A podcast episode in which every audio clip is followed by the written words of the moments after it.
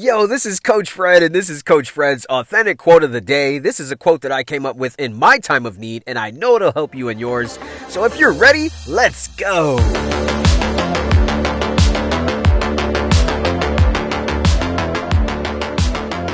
What is up today is Wednesday, June 30th, 2021, and this is my quote of the day. You can find this message on any podcast platform. Also, be sure that you search me on any social media platform at The Real Fred Lee, because you'll find this quote of the day on my story feed, man. Come on, follow me. And then go to my website, TheRealFredLee.com. Today's quote.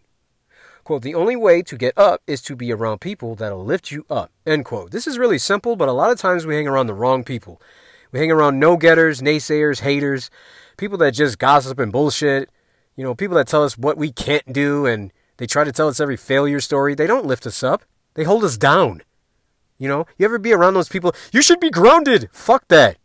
Be around people that want to fly, that want to soar, that want to create opportunities, that literally want to be better. If you're not around people that'll lift you up, that's the reason why you're down.